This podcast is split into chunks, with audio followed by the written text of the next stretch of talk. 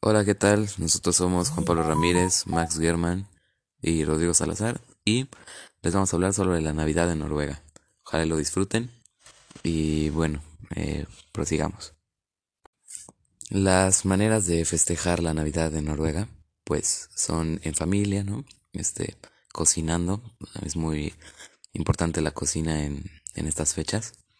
Se cocina muchos postres, pies, em, ensaladas, eh, guisados, eh, proteínas animales. eh, se intercambian regalos entre los familiares para agradarlos y se convive y se juega durante la noche de Navidad.